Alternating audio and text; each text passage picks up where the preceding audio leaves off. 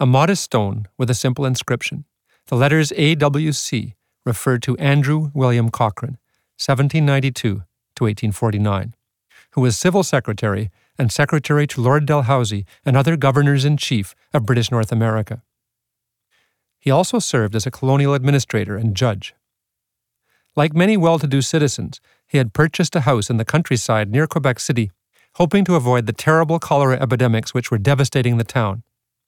In the end, he did not escape, however, and died of cholera in his rural retreat. The letters HC are in memory of his wife, Houston Cochrane. In this great port city, death often came with the ships. In 1832 and 1834, cholera epidemics, which had begun in India, spread to Europe, killing thousands. The disease then arrived in Quebec City when immigrants disembarked in the lower town. In 1832 alone, 3,292 citizens of Quebec City died of cholera.